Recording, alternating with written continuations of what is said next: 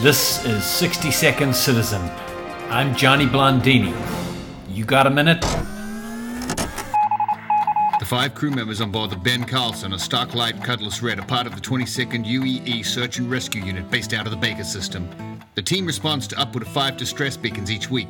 Most cases require the team's engineer to conduct minor repairs or one of the two medics to administer medical attention. Chief pilot Kes Fulton has a few recollections of incidents not quite so straightforward. One time we came in close to what we believed was a freelancer that had had a close call with an asteroid, but when we got visual distance, the whole thing was a setup.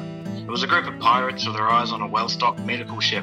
We tend to carry a lot of pharmaceuticals in the ship because we never know what kind of emergency we might be attending. The Reds got good scanners on board, got the weapons online.